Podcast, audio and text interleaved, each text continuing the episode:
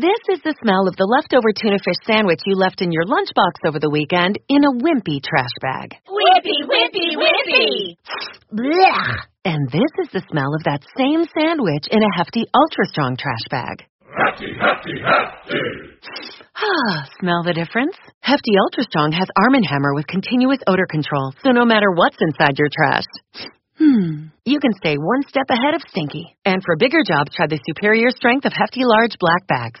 Star Wars 7 by 7 episode 1898. Today, it's been two years since we've actually seen all of our friends from the sequel era movies on screen, and so there's a series of comics called Age of Resistance, which is reintroducing us to the characters and giving us a little bit more about their backstories. Today, we're going to talk about two of the bad guys Captain Phasma and General Hux. Let's go!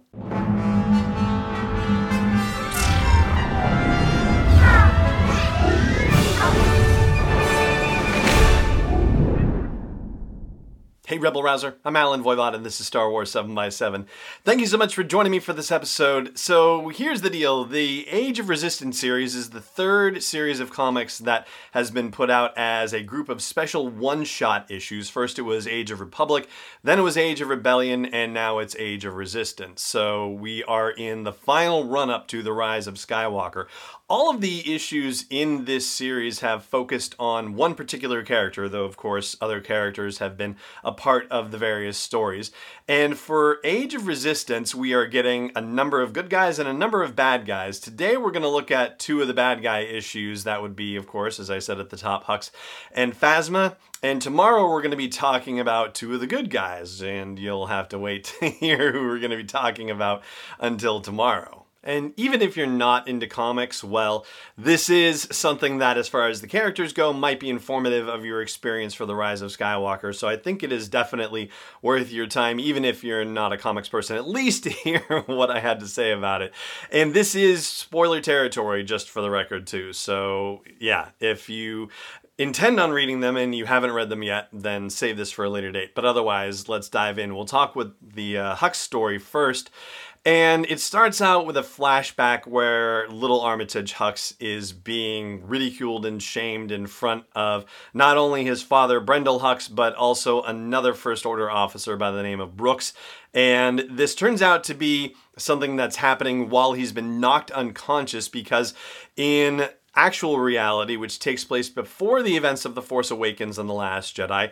He is on a shuttle that appears to have been sabotaged and is crash landing on some unnamed planet. He is there with Kylo Ren, and Ren manages to save himself and Brendol Hux, but as he politely says, Oh, I only saved myself, you just happen to be nearby. Thanks a lot, Kylo Ren. But for me, the big reveal that comes out of this comic is that General Hux actually knows Kylo Ren's origin. He knows that Ren is actually Ben Solo, the son of Han Solo and Princess Leia, aka General Leia. But that was something that I was not aware of, you know, and I think back to The Force Awakens in the scene where we first see Supreme Leader Snoke via hologram and he tells Kylo Ren that there's been, you know, a disturbance in the Force and that the BB-8 unit is in the hands of his father, Han Solo. But I think by that point, Hux has already left the assembly chamber. I think he's left the room. So I felt like that was a situation where it was possible that Hux still didn't know what Ben's origins were, what Kylo Ren's origins were, and there was nothing in The Last Jedi that seemed to indicate that he knew either. So I was rather shocked by this situation and thought, well, this is really kind of new news, and it raises the question what is Hux going to actually do with this information? You know, he is listed in this story, which is called Marooned, in the opening information about it, the opening title crawl, if you will, even though it's not presented that way in the comic, as being third in command in the First Order under Supreme Leader Snoke and Kylo Ren.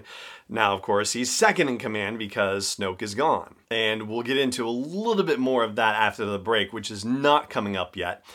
But what ends up happening is that they are found on this marooned planet by a guy named Bylsma, who it turns out is from the Alderaanian Palace Guard, or he was, and Hux actually recognizes the uniform somehow, so I guess he has been taught a lot of galactic history in that regard.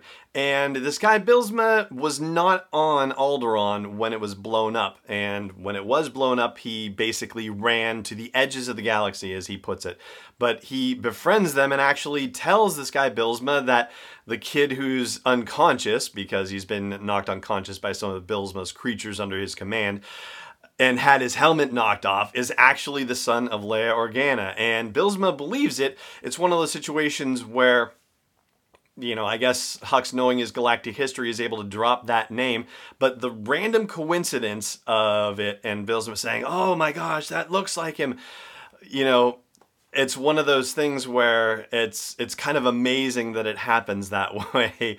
And ultimately this is a situation for Hux to pretend like he's being friendly and uses the guy's long-range communications array to call for a pickup.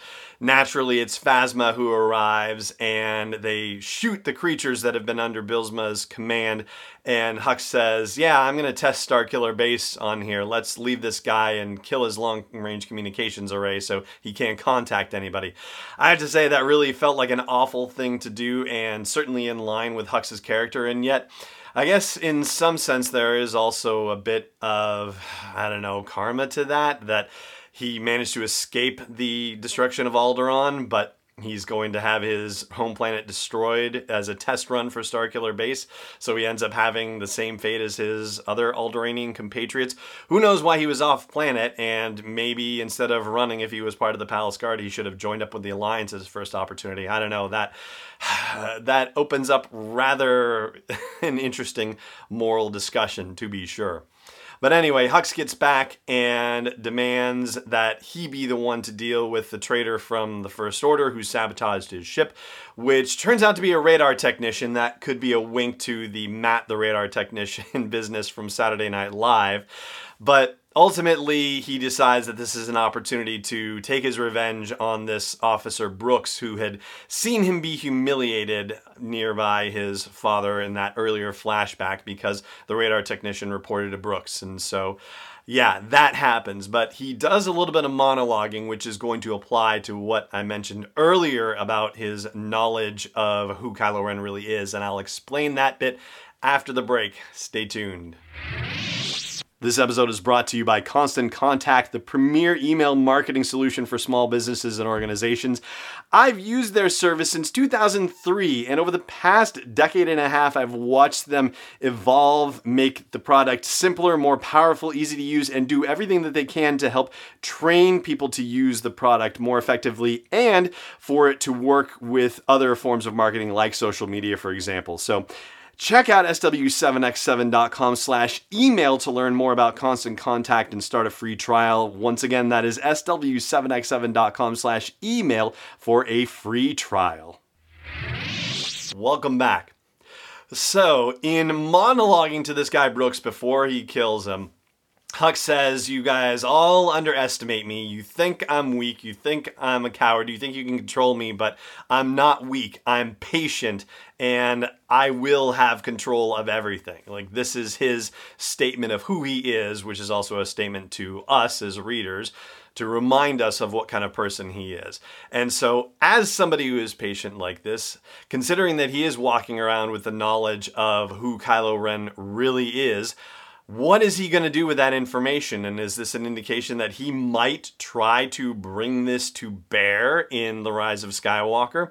You know, it puts me in mind of the whole Sith Trooper situation and, you know, where are they coming from? Is Kylo Ren going to try and command them? And could Brendol, excuse me, Armitage, Hux, use this information to try and command the Sith Troopers on his own or to take control of the First Order on its own? You know? We know Kylo has the Knights of Ren at his command. There's always a possibility that they're going to end up going rogue. Who knows what's going to happen in the course of the year in between The Last Jedi and The Rise of Skywalker? There are a lot of opportunities, but the fact that Armitage Hux has this particular bit of political capital he can use is very intriguing indeed and opens up some interesting possibilities for the rise of Skywalker.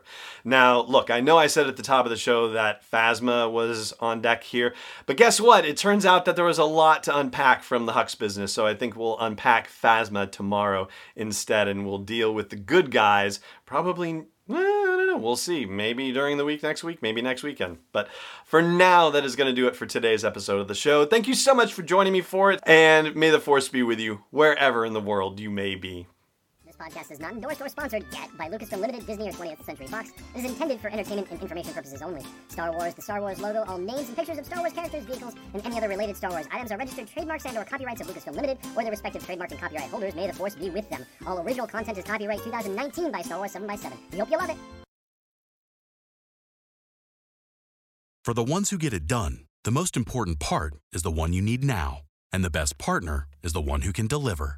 That's why millions of maintenance and repair pros trust Grainger, because we have professional grade supplies for every industry, even hard to find products. And we have same day pickup and next day delivery on most orders. But most importantly, we have an unwavering commitment to help keep you up and running. Call, clickgrainger.com, or just stop by. Grainger, for the ones who get it done.